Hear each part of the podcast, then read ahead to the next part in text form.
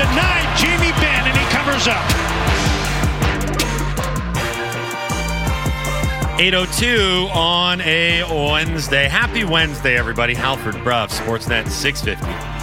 Halford and Bruff of the Morning is brought to you by the Dilawri family of Acura dealers. Experience the Dilawri difference today by visiting your nearest Dilawri Acura dealer today.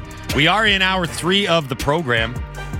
Cory Schneider is going to join us in a moment here to kick off hour three. Hour three of Halford and Bruff, featuring Jamie Dodd, I might add. Uh, hour three is brought to you by Campbell and Pound Real Estate Appraisers. Trust the expertise of Campbell and Pound. Visit them on the internet at campbell-pound.com today. We are coming to you live from the Kintec studio. Kintec Footwear and Orthotics, Canada's favorite orthotics provider, supported by over 2,500 five-star Google reviews. Find your perfect fit at kintec.net. You all know our next guest very well. He is the former Vancouver Canucks goalie turned broadcaster with MSG and NHL Network. Cory Schneider joins us now on the Halford and Bruff Show on Sportsnet 650. Morning, Cory. How are you? I'm doing well. How about you guys? Uh, we are well as well. Thanks for taking the time to do this today. We appreciate it. Big day in Vancouver. It is Boa Palooza. It is Horvat's return for the first time to Rogers Arena. This time, of course, as a member of the New York Islanders. And we thought, let's get Cory Schneider on because although you and Bo were never teammates, uh, you are now essentially forever linked to Horvat, given the famous draft day trade back in 2013. What do you remember about that particular moment in time? And what's it like being forever linked with a guy that you never even really played with? Uh, well, for that matter, I, I only met him for the first time a couple weeks ago in Washington when I was calling a game down there. There I met go. him after the Morty skate, so we said hi to each other in person. I'd seen him on the ice before, but never had a chance to talk to him off the ice. So, uh, yeah, it's funny. You know, it, it was a big deal, obviously, back then, uh, 10 years ago now. And, uh, you know, for me, it was something that I wasn't expecting at all. As it's been well documented, I, I was expecting to stay in Vancouver, so the, the trade was an absolute surprise to me. And, um, you know, flattering to get traded for the ninth overall pick. That's a that's a good return for a goalie, especially. but uh, you know, again, I don't think Bo and I have ever compel, compared ourselves to one another. I know everyone else will, and that you know the, the trade tree that comes from that. But um, you know, you never want to see a guy fail or not do well. So it's been great to see him have a good career, and uh, now he's with my Islanders, my most recent team, the team I'm technically working for with MSG. So. Um, you know, he's he's brought a good element to that team and given a little more depth up front, some scoring, which they need. Yeah, what have you seen that uh, Horvat has brought to the Islanders, and how has he fit on that roster since uh, since he was acquired? Well, they have a, a good they have good center depth between Barzal and Nelson and Cizikas and Pageau. So I think he just added to that, and he was able. Uh, he allowed you know Barzy to shift over the wing there, where maybe he can use his creativity and his passing, his vision a little bit more. But um, you know, you haven't quite seen it yet. But you know, for the power play, he's he's become a threat in that bumper spot, which he was in Vancouver for so long, and um, you know, may not have the shooting percentage he did last year to start the year when he was pumping them in, but. Um, he definitely gives them another scoring threat, which again, for the Isles, they're, they're so good defensively and they have a lot of good depth, but they need guys who can, uh, you know, finish consistently. And I think uh, Bo is one of those guys who can do that once he gets going. And he's had a few nights where he's he's shown that. Yeah, I mean, scoring it's uh, it's such a need as well for the Islanders and the shooting and the finishing ability that Horvat has. You know, from a team perspective, still a bit of a struggle to score goals this year. Does it just come down to that's the personnel and you know they're not they're going to be successful by playing uh, defensively sound, or are there things that you think they could do to maybe juice the offense a little bit more? Yeah, it's interesting watching them because they're nights where they're going and they're feeling it. I think they're a team that has, like I said, it's a it's a depth team, so they need depth scoring. So if uh, you know if one line's not going or two lines aren't going, it, it's harder for them to manufacture goals. They don't have as many straight up game breakers. Uh, they're more of a grind you down, you know, puck possession sort of dictate the tempo of the game. They're going to win a lot of games three two and four three. They're not going to win a lot six one six two. So. Um, you know, I, I think adding Bo gives them a guy who can score. Barzy is obviously a bit of a game breaker. Brock Nelson, I think, is one of the more underrated players in the league. Um, but you know, again, on any given night, if, if they're executing and moving the puck crisply, they play faster. Um, if they don't, if they're not playing quick enough, then it it can bog things down a little bit for them offensively. So I think that's been their struggle the last few games. I think they've lost four or five in a row now. Is that uh, you know they've been stuck on one or two goals, and in this this league, this day and age, it's, it's hard to win that way. Um, but you know, it's a team that's comfortable in those games. They don't mind being in those two one, three two games. Uh, they just got to make sure they're ahead of it and you know playing with the lead and not not trying to chase from behind because it can be a challenge for them to manufacture offense on an instant. You know, they need to sort of like I said, use the entire game to get momentum and, and create that offense from the entire group. So you mentioned that you spent time at the end of your career with the Islanders organization. So you're obviously familiar with a large portion of this current group. What's it been like going from playing on the team to covering the team as a member of the media?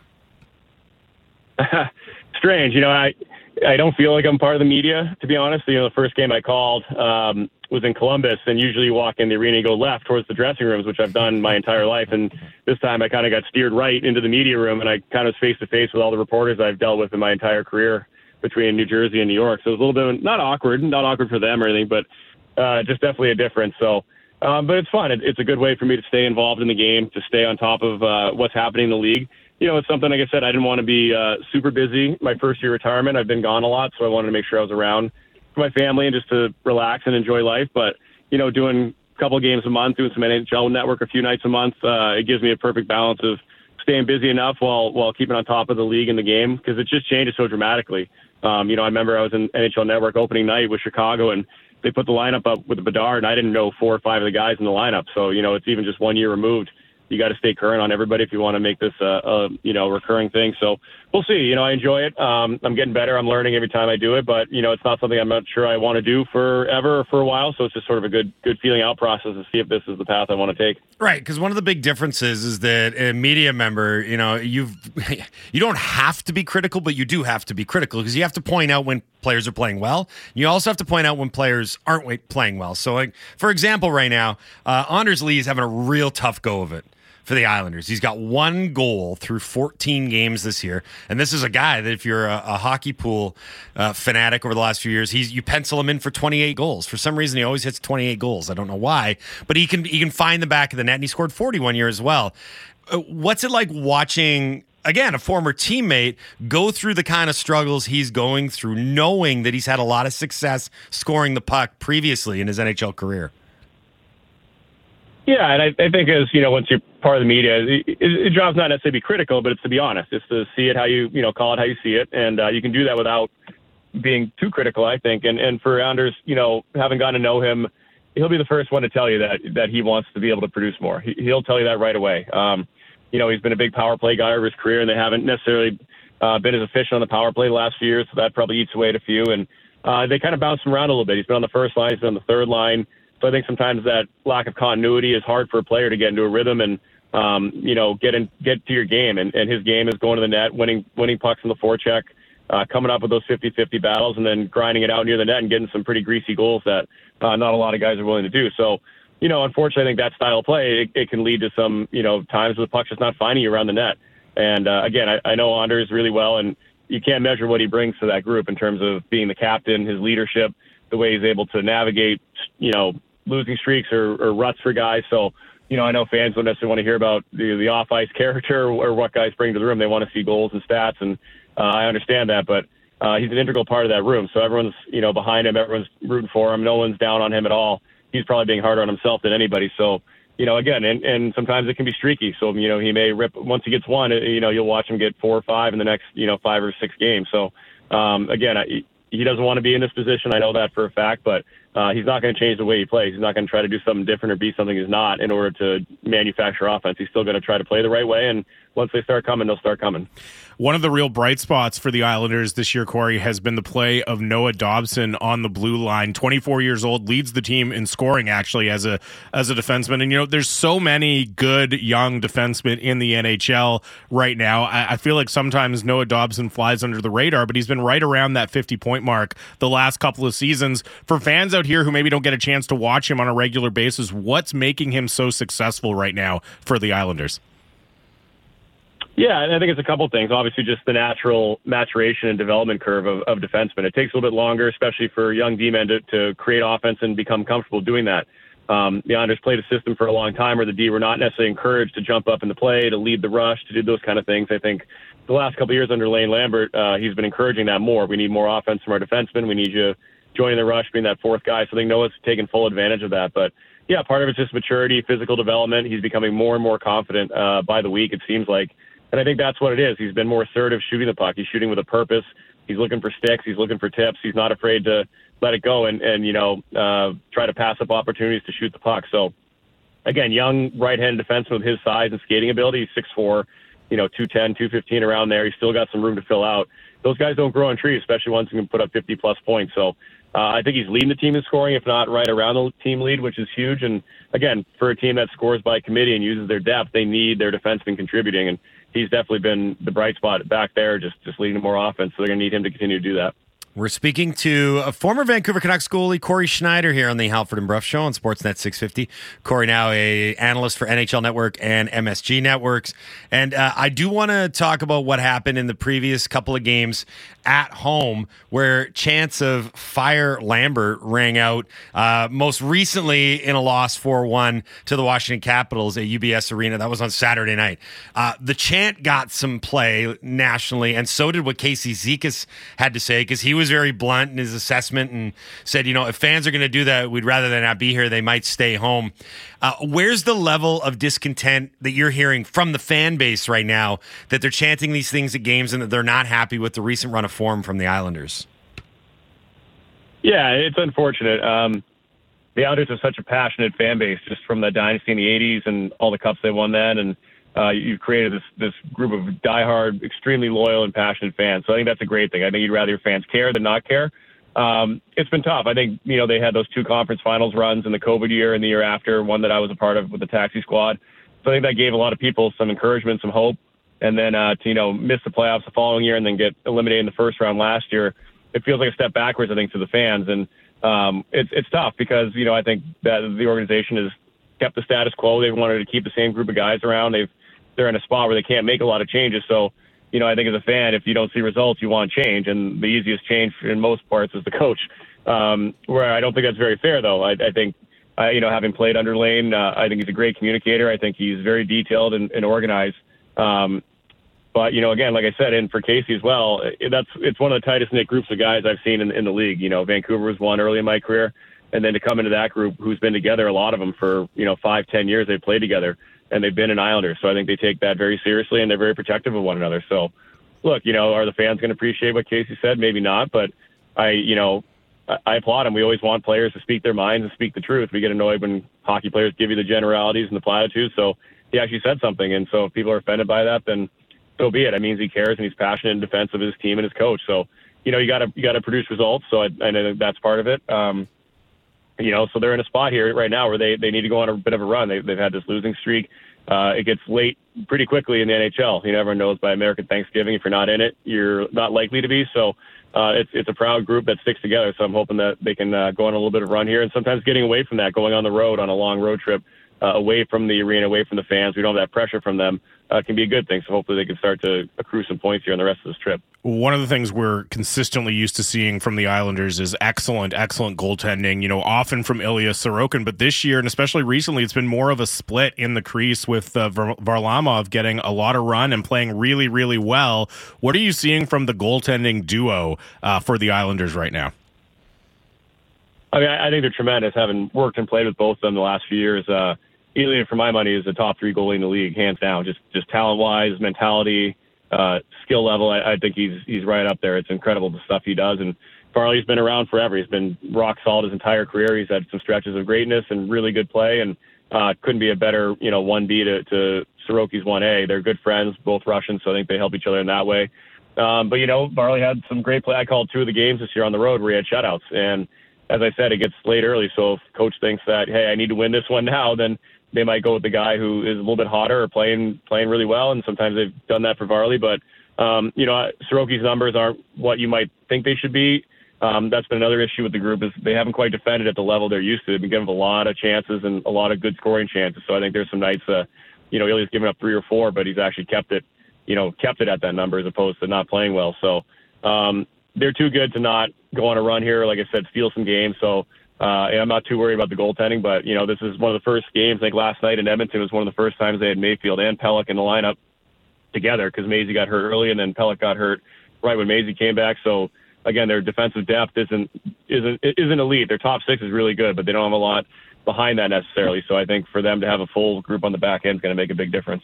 Yeah, you know, you, you mentioned the uh, the defending in front of Sorokin in particular so far this year, and, and here in Vancouver, Thatcher Demko and Casey DeSmith both having fantastic starts to their season in the crease. And, and one of the things that Rick Tocchet has talked about is really trying to make sure they improve the structure and the environment in front of the goalies. One, because it just makes it easier for them to make saves, but also as a way to keep the guys fresh throughout the season if they're not having to work as hard uh, on a, a you know on a nightly basis with what the defense is giving up. From a goalie's perspective, how much does it change, you know, everything about how you play, how you prepare when you are playing in front of a really defense or behind a really defensively sound, responsible, structured team?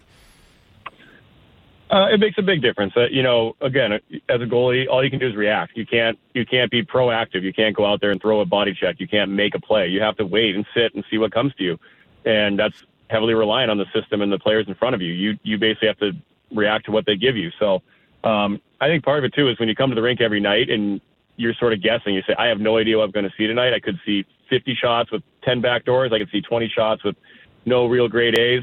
That can be hard. It can be hard on a goalie mentally to come into a game and not know what to expect. I think when you have that consistency and that structure, it gives you a, little bit of sense of calm. Say, okay, look, you know, I'm going to see my 30 to 35 and if I make a handful of grade A's, especially early in the game, my team's going to settle in and we're going to get to our game and we're going to be okay. I think that can give you a little bit of predictability in an unpredictable position. So, um, yeah, for me, it's massive. I think there are very few goalies who can transcend the system in front of them. That regardless of what's happening in front of them, they're still going to be very good. And those are those top three to five goalies in the league.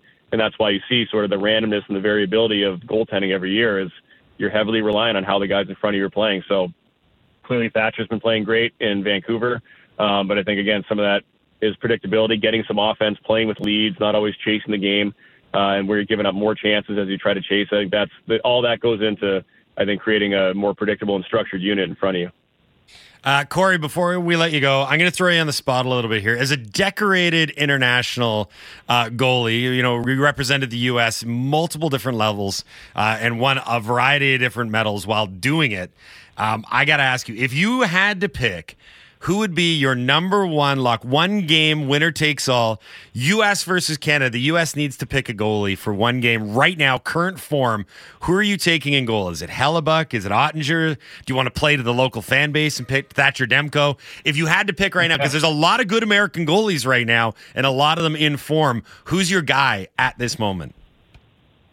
That's a really good question, a tough question, because um, you know you, you can't play all three at once, and quick side note: all three of those guys are Hockey East guys, kind of Boston College where I came from. Yeah, so yeah. Uh, Hockey East is a little bit of a goalie factory these days. But uh, you know, I love the way Thatcher's playing this year. Um, his track record of the last couple years gives me a little, little hesitancy.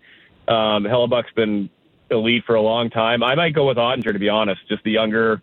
Um, you know, I like his game a lot, and I, I like the other two guys quite a bit as well it's not a knock on them. It's really hard to make that decision on the spot, but I might go Oettinger just based on the way he played and the way he's played in the playoffs the last couple of years.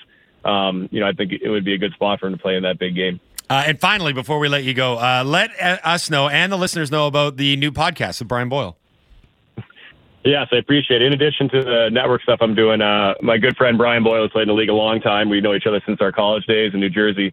Uh, we have a new podcast coming out soon, hopefully in the next couple of weeks. Where we've got some episodes under our belt. We're just trying to polish them up a little bit before we send them out. So hopefully by December 1st, uh, it's called One Time All Stars because he and I were both just the one time All Stars. so as we like to say, we were the the worst of the best. So uh, you know, it's kind of a theme for our podcast. We talk a lot about hockey, obviously, but more about life. You know, retirement, parenting, some of the stresses that come with being a hockey player that people may not realize. So it's more of a lifestyle. Uh, kind of pop culture with hockey mixed in type situation. So hopefully a little bit different than uh, what people have been listening to. Very cool. Cory, thanks for doing this today, man. We really appreciate it. Enjoy the game tonight and best of luck with everything moving forward. You got it, guys. Thanks for having me. Appreciate it. Yeah, thanks for coming on. We appreciate it as well. That's Cory Schneider. Okay, so let's get this straight. Former Canucks goalie, mm-hmm. NHL Network analyst, MSG, or as Andy calls it, MGS, MGS analyst, uh, and a podcaster. So he's got it all going on. He's got to learn his audience a bit more, though, going with Oettinger as his pick. You either got to go with Demko no, or, you, or you, I even would have accepted Jarry. you, you know, Delta BC's Tristan Jarry. He's got to know who he's well, talking to. But he was talking about Americans. Yeah. Oh, is it just strictly? Yes. Okay, I missed the. I missed that. So, missed so that would have been really that would have been. Well, Demko still stands up. Yeah, he's but American. you got to respect the integrity. He's not True. pandering. I I love a good pander. So I, I and I set it up on a platter for him. Like Cory, just say just say Demko. Just say Demko. Say the line, Cory. Say the line. We didn't get him to do the Hansen. Yeah. By the way, everyone texting and asking him for him to do his Jannik Hansen uh, impersonation. Yeah. He came on with Drance and I at Canucks Talk like I don't know a month ago when he, whenever his retirement was announced, I and we did force him to do it at gunpoint. You should have So- got him to do Hansen telling people to boo Horvat. that would I think perfect. I think he should be required to answer one question in the As Jannik, Jannik Hansen Hansen. voice every hit. That should be part So of if it. you're really desperate to hear it, you can go back. You can find the episode. You can listen Yeah. to it. What's there. the best way to kill a bit? Oh, I know. Make the guy for, force him into doing do it over, over, and over, and over again, Exactly. over and Say over. the line, Cory. Say the line. Um, okay, that that conversation though with the American goalies, we bring it up all the time because, I mean, the Vancouver Canucks have the best American goalie tandem in the NHL, right, with DeSmith and Demko. So it's obviously something that's a, re- a recurring theme, given that both of the goalies are playing exceptionally well and are American. We've always had the very like quiet, uncomfortable conversation that if you had to pick a starter for Team Canada right now, who would it be? Like, would it be Adin Hill? I think Carter Hart still gets Carter most Hart, of the look. Adin Hill, Yeah. Tristan Jarry. Logan Thompson's up there. Jarry's hurt right now, though, right? Yeah. Yeah. Um, but the interesting thing is, like, you talk about, you're like, are we still talking ourselves into Jordan Binnington, the lack of options for Canada? And then you go to the Americans right now Hellebuyck, Oettinger, Demko. Hey, Joseph Woll, Is that the Vezina list or is that the John Gibson, Jeremy Swayman. You know, there are, there's Well, a lot of guys. it's really not fair. Sorry? it's really not fair. I know. And then do the Russians. The Russians, yeah, Vasilevskiy, Sorokin, Shesterkin. Like, Even yeah, the that's Czechs pretty have good. really good goaltending. pretty good. It's- Yeah. Yeah. It's So- a Canada problem, Yeah. strictly. Um, okay, uh, we got a lot more to get into on the Halford and Bruff show featuring Jamie Dodd here on Sportsnet 650. Final half hour of the program. Uh, Jamie's got what we learned. Andy's got a what we learned. Greg has a what we learned. I don't. I didn't do my homework. Uh, we've also got humanoid what we learns and a pair of tickets to give away. Saturday's game, seven o'clock, Rogers Arena, Canucks, Kraken. Best what we learned is going to get them. Hashtag it WWL. Text to the Dunbar Lumber text line 650 650. And here's the kicker put a ticket emoji into your text. That's the only way you can win. That's all coming up next on the Halford and Bruff Show on Sportsnet 650. Big opinions and good bets. It's the People's Show with Bik Nizzar. Be sure to subscribe on Apple, Spotify, or wherever you get your podcasts.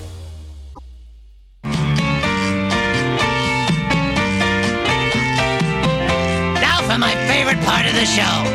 What did I say? Talk to the audience. Oh, God, this is always dead. It's what we learn time. It's what, what we learn time. It's what we learn time. On the show. 8.30 on a Wednesday. Happy Wednesday, everybody. Halford Bruffs. No, Jamie Dodd. He's here today. Yeah. He was here yesterday. He'll be here tomorrow. So we get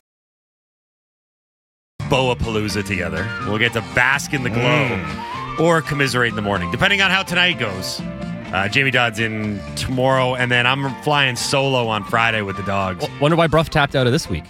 I don't know. I don't know. I don't think he thought this through, if we're going to be perfectly honest. It worked out probably for him. I think the combination of crappy weather and the alarming lack of sunlight just it drove him south of the border.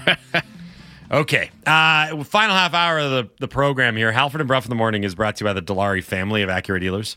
Experience the Dilawri difference today by visiting your nearest Dilawri Acura dealer today. Uh, we are in hour three of the program. It is what we learn time.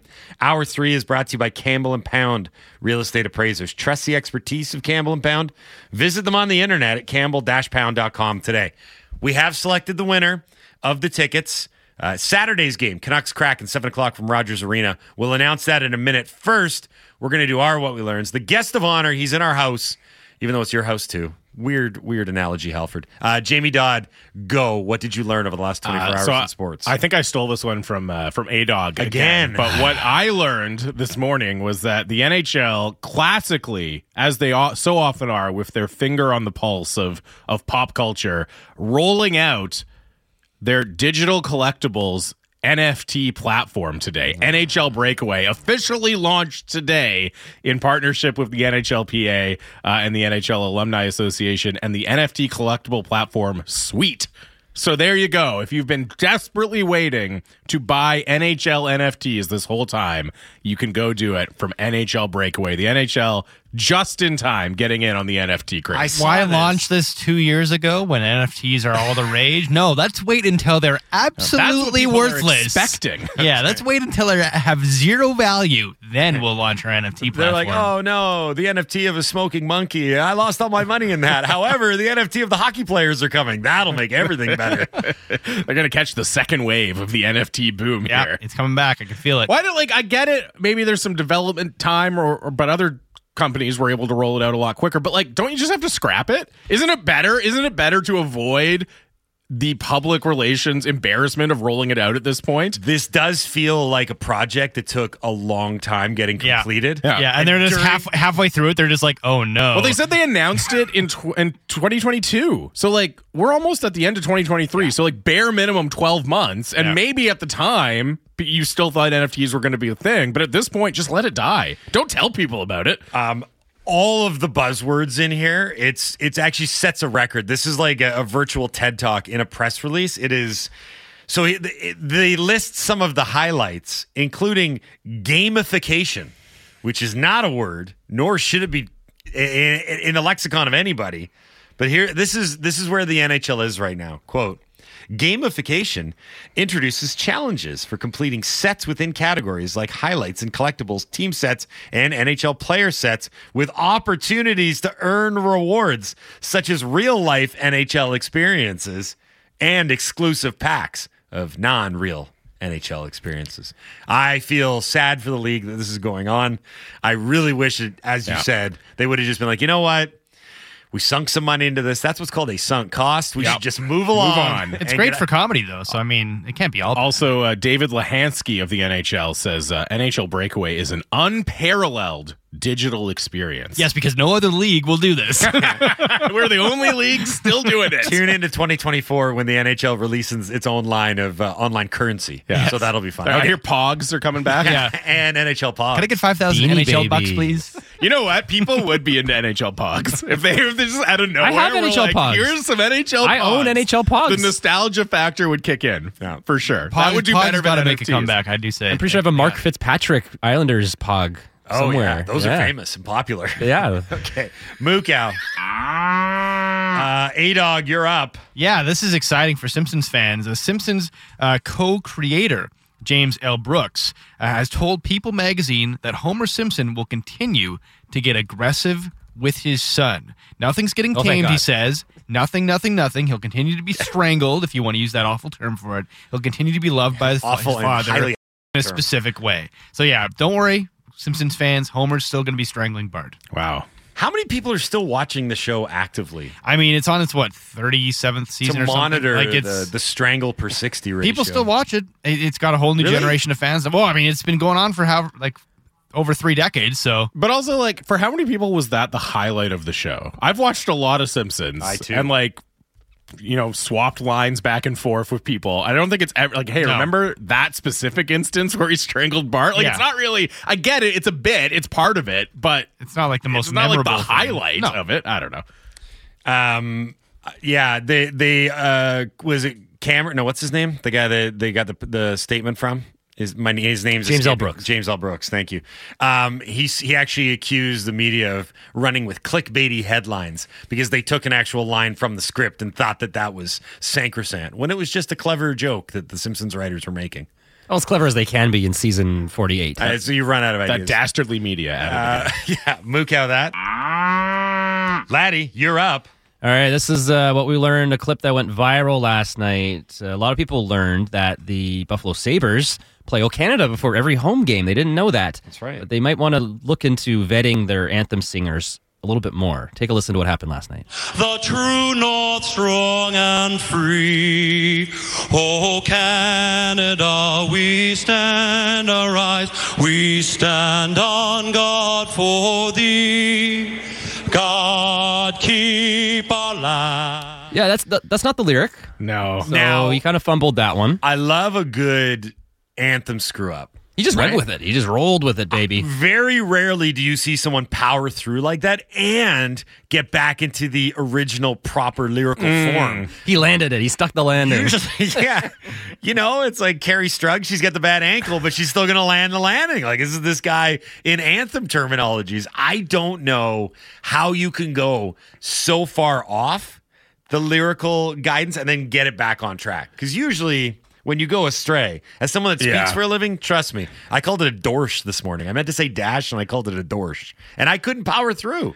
It ruined the entire read. What uh, what's your favorite anthem screw up of all time? Uh, the guy from the CFL Yeah. game, the Oh, Christmas tree Vegas. guy. Yeah. that's a good one. Carl Lewis breaking when he tried to go too high a falsetto, and then he's Uh-oh. like, "Uh oh." He's like, "I'll get it back for you now," and then he, spoiler, he did not get it back for us now. I That's a good one. I don't know if it's a screw up or just a bad performance, but Fergie at the Mm-hmm. NBA All Star game because the thing I love about that is the NBA players The desperately reaction. trying not to laugh. You can tell like Draymond Green does And- everything in his power. Yeah, Draymond Green is is great because you can tell at at first he's just like zoned out and not really paying attention, and then he like is like, wait, what's going on? And like can't can't If, stop laughing. if you watch the it. clip of this one from Buffalo the other day, the, they're panning the crowd when he goes off the course, and the faces on the the fans and the, the players. It's just like, what is happening right now? By This the way, I had no delivering. idea that they played the Canadian anthem every game Yeah. in Buffalo. Yeah, it's uh, Buffalo's right across the border, right? So it's it's not like Seattle where you got to drive a whole bunch of time to get there. Sure. It's it's right there, and a huge chunk of their season ticket fan base are Canadians, so they 'cause play yes- it every game. Yesterday's game was Boston Buffalo. Yeah, I would, as someone that I I love a one anthem night. I'm not big on the two anthems. I just I, the whole thing Mm-hmm. anyway. Uh, I if I was going to a game between two American teams and I had to sit through two anthems, I would be irate. I don't even want any anthems. Yeah. Let alone two as completely unnecessary. but when forty percent of the building is. Canadian, they Let's- appreciate it. Let's I just get this. But I don't expect See, what you gotta do everyone to is- sing the anthem everywhere I go. It's like, excuse me, I'm Canadian. Are you going to be performing "O Canada" They're here? playing hockey. That's our game. What- they what you play gotta our do- anthem with the lyrics wrong. Okay. well, there's some Canadians in the building. What do you expect us to do? There's got to be like a ratio between distance from the Canadian border to how many times you play the anthem. I think that's what you got got to do is you got to sing them both at the same time. I've said this Concurrent many times. Yes, Yeah. sing them together. I like it. Overlapping each other and just go for it. Okay, uh, Mukau, that.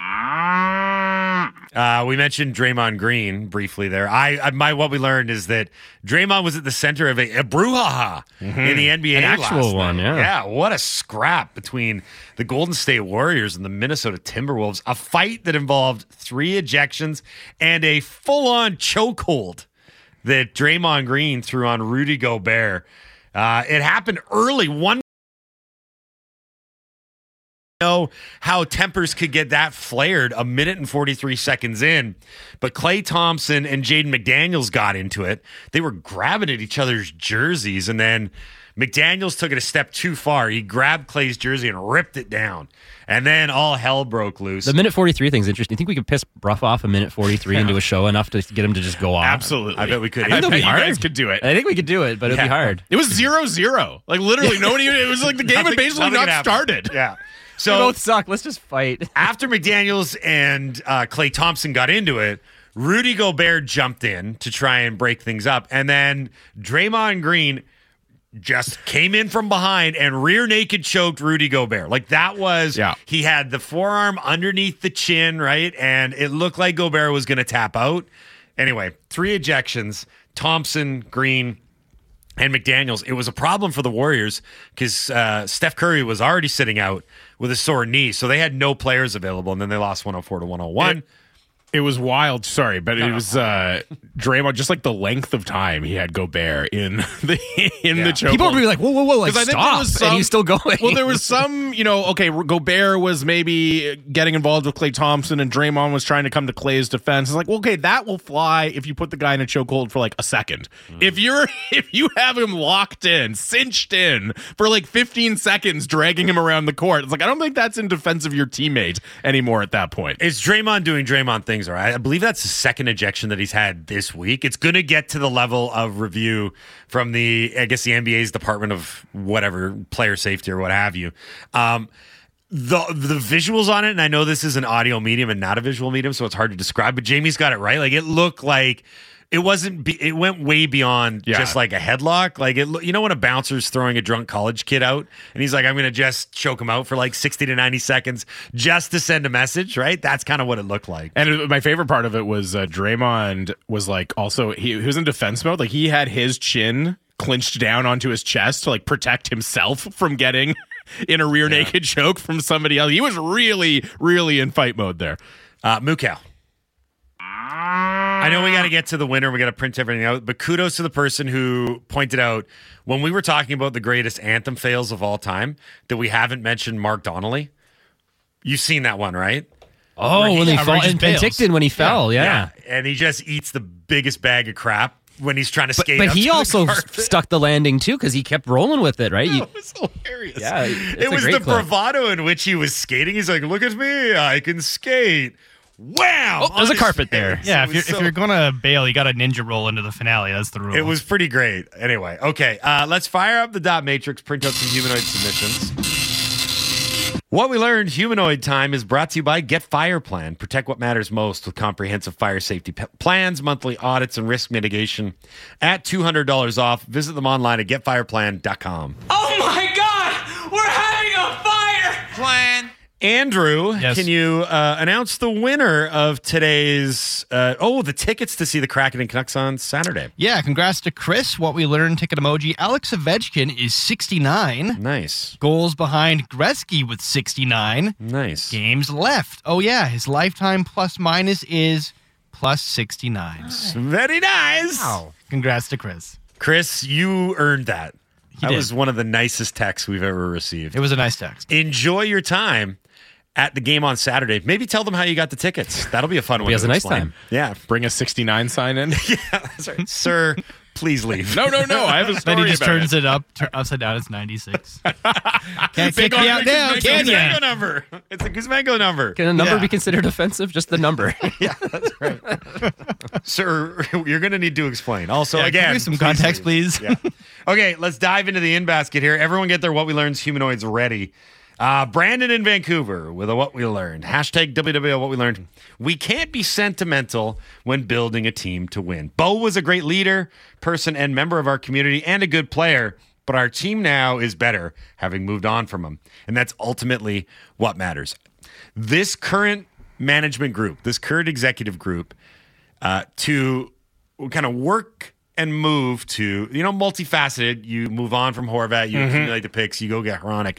I know early days still, but that sure looks like a move identified early in the process. Like we are not going to commit to Bo, Hor- Bo Horvat long term. We're going to move it a different way with the leadership group.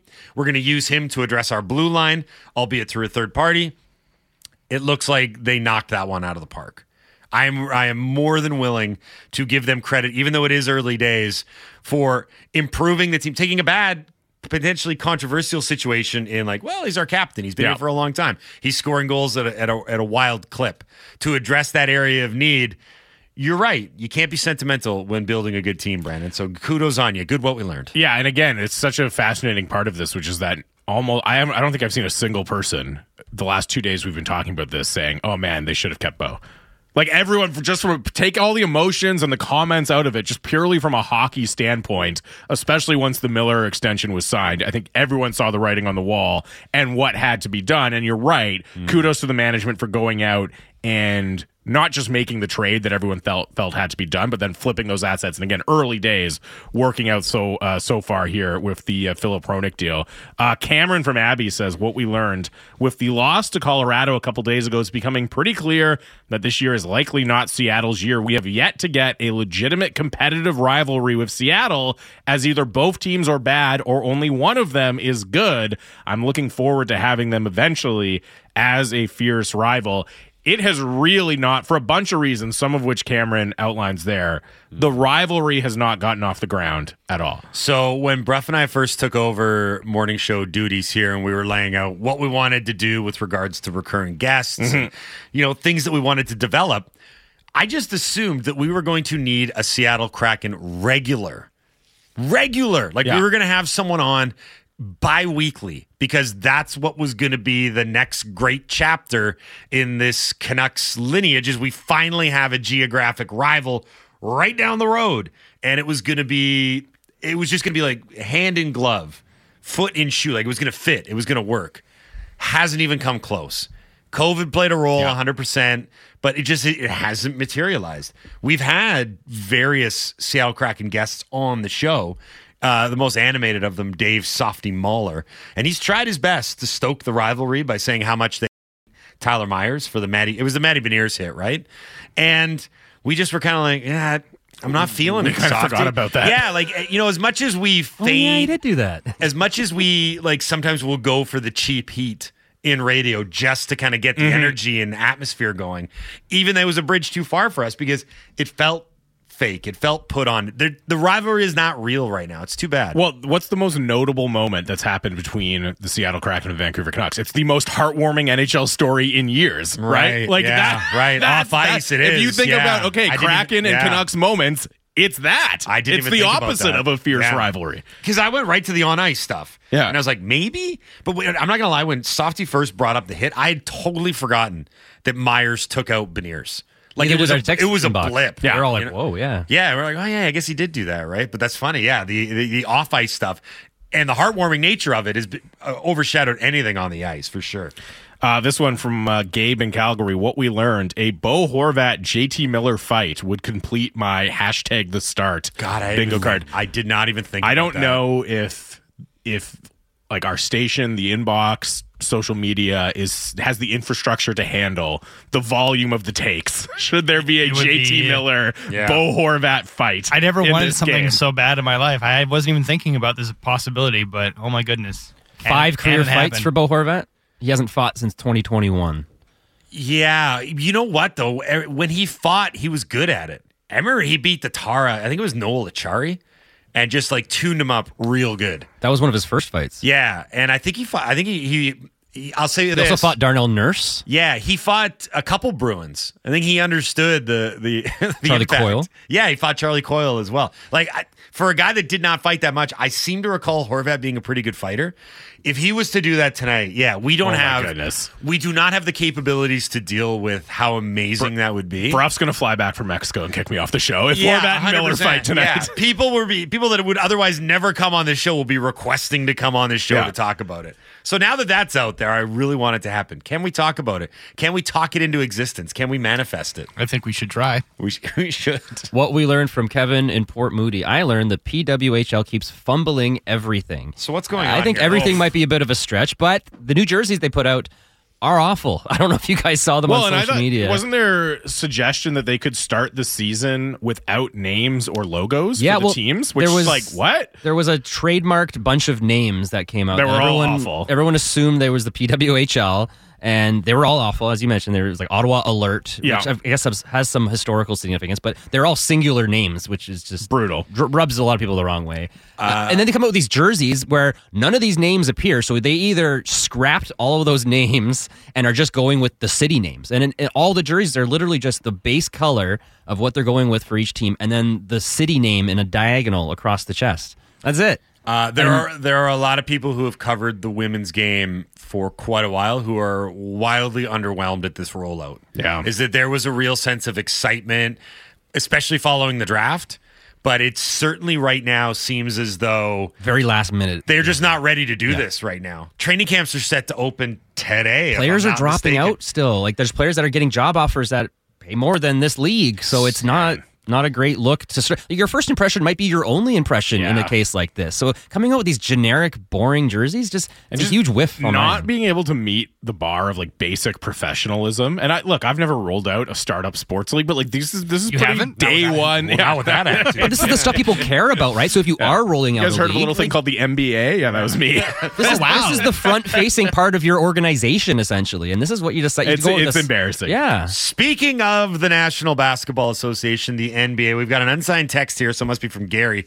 Gary's what we learned is the NBA is taking this meaningless trophy way too seriously. So last night was another iteration of the NBA Cup, the in season tournament that is going on. And they, okay, we played that audio from Adam, don't call me David Silver the other day, where he briefly, briefly mentioned Vancouver as a potential expansion team. The reason he was doing the media rounds is because he is going out and really talking up hmm. this in season tournament.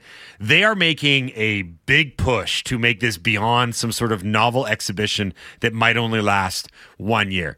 So Silver's um, explanation for why they want it. And he's now got it a, a two pronged approach. One is all the European players that they've got in the league in this global expansion, they all recognize that during a season, especially in European football, you have multiple competitions. So that the goal is to win multiple trophies, not just one. He also likened it for collegiate players when their season is made up of, well, you go to a tournament over Christmas break, you know, you go to the Maui Invitational or whatever. And then before March Madness, you play in your conference tournament. So there are a lot of trophies and titles to be won along the way. Now, the NBA, it's tough because they couldn't schedule any extra games. Right. They have to turn regular season games into also, this is an in season tournament game. How do they make it look different? Uh, they make the courts look like a kaleidoscopic nightmare. It Looks like a Pop Tart. They make the courts unpleasant to look at. Some of them are kind of cool. Some of them are too technicolor. It's too much. There's they're they're too bright. It looks very strange. I'm but too that- old for this. But I'll say this from a an eye catching visual perspective. Mission accomplished because you know what it- everyone now knows what an in tournament game looks like, right? As opposed to a regular season. Well, game. you could be ripping through your social media feed and hey, you know what you're looking at when you see a colorful you might basketball not you might not know the rules of the tournament. You might not know how it works or what the point of it is but you know what it looks like and that is something that they have to be given credit for. And if if if players, I haven't noticed that players are starting to take it seriously, but if they do, that's a huge feather in the cap for the NBA to get these guys to buy in extra to these regular season games. okay folks it is now upon us. When we say goodbye you get to enjoy the rest of Boapalooza. We've been waiting for this day all season long. It was one of the ones we circled on the calendar. Bo Horvat is back tonight, 7 o'clock, Rogers Arena. A reminder keep it tuned to Sportsnet 650 all day for wall to wall Canucks coverage, including pregame and postgame, all right here on Sportsnet 650. For now, though, we got to say goodbye. Signing off, I have been Mike Halford. He's been Jamie Dodd. He's been A Dog. And he's been Laddie. This has been the Halford and Bruff Show on Sportsnet 650. Bye.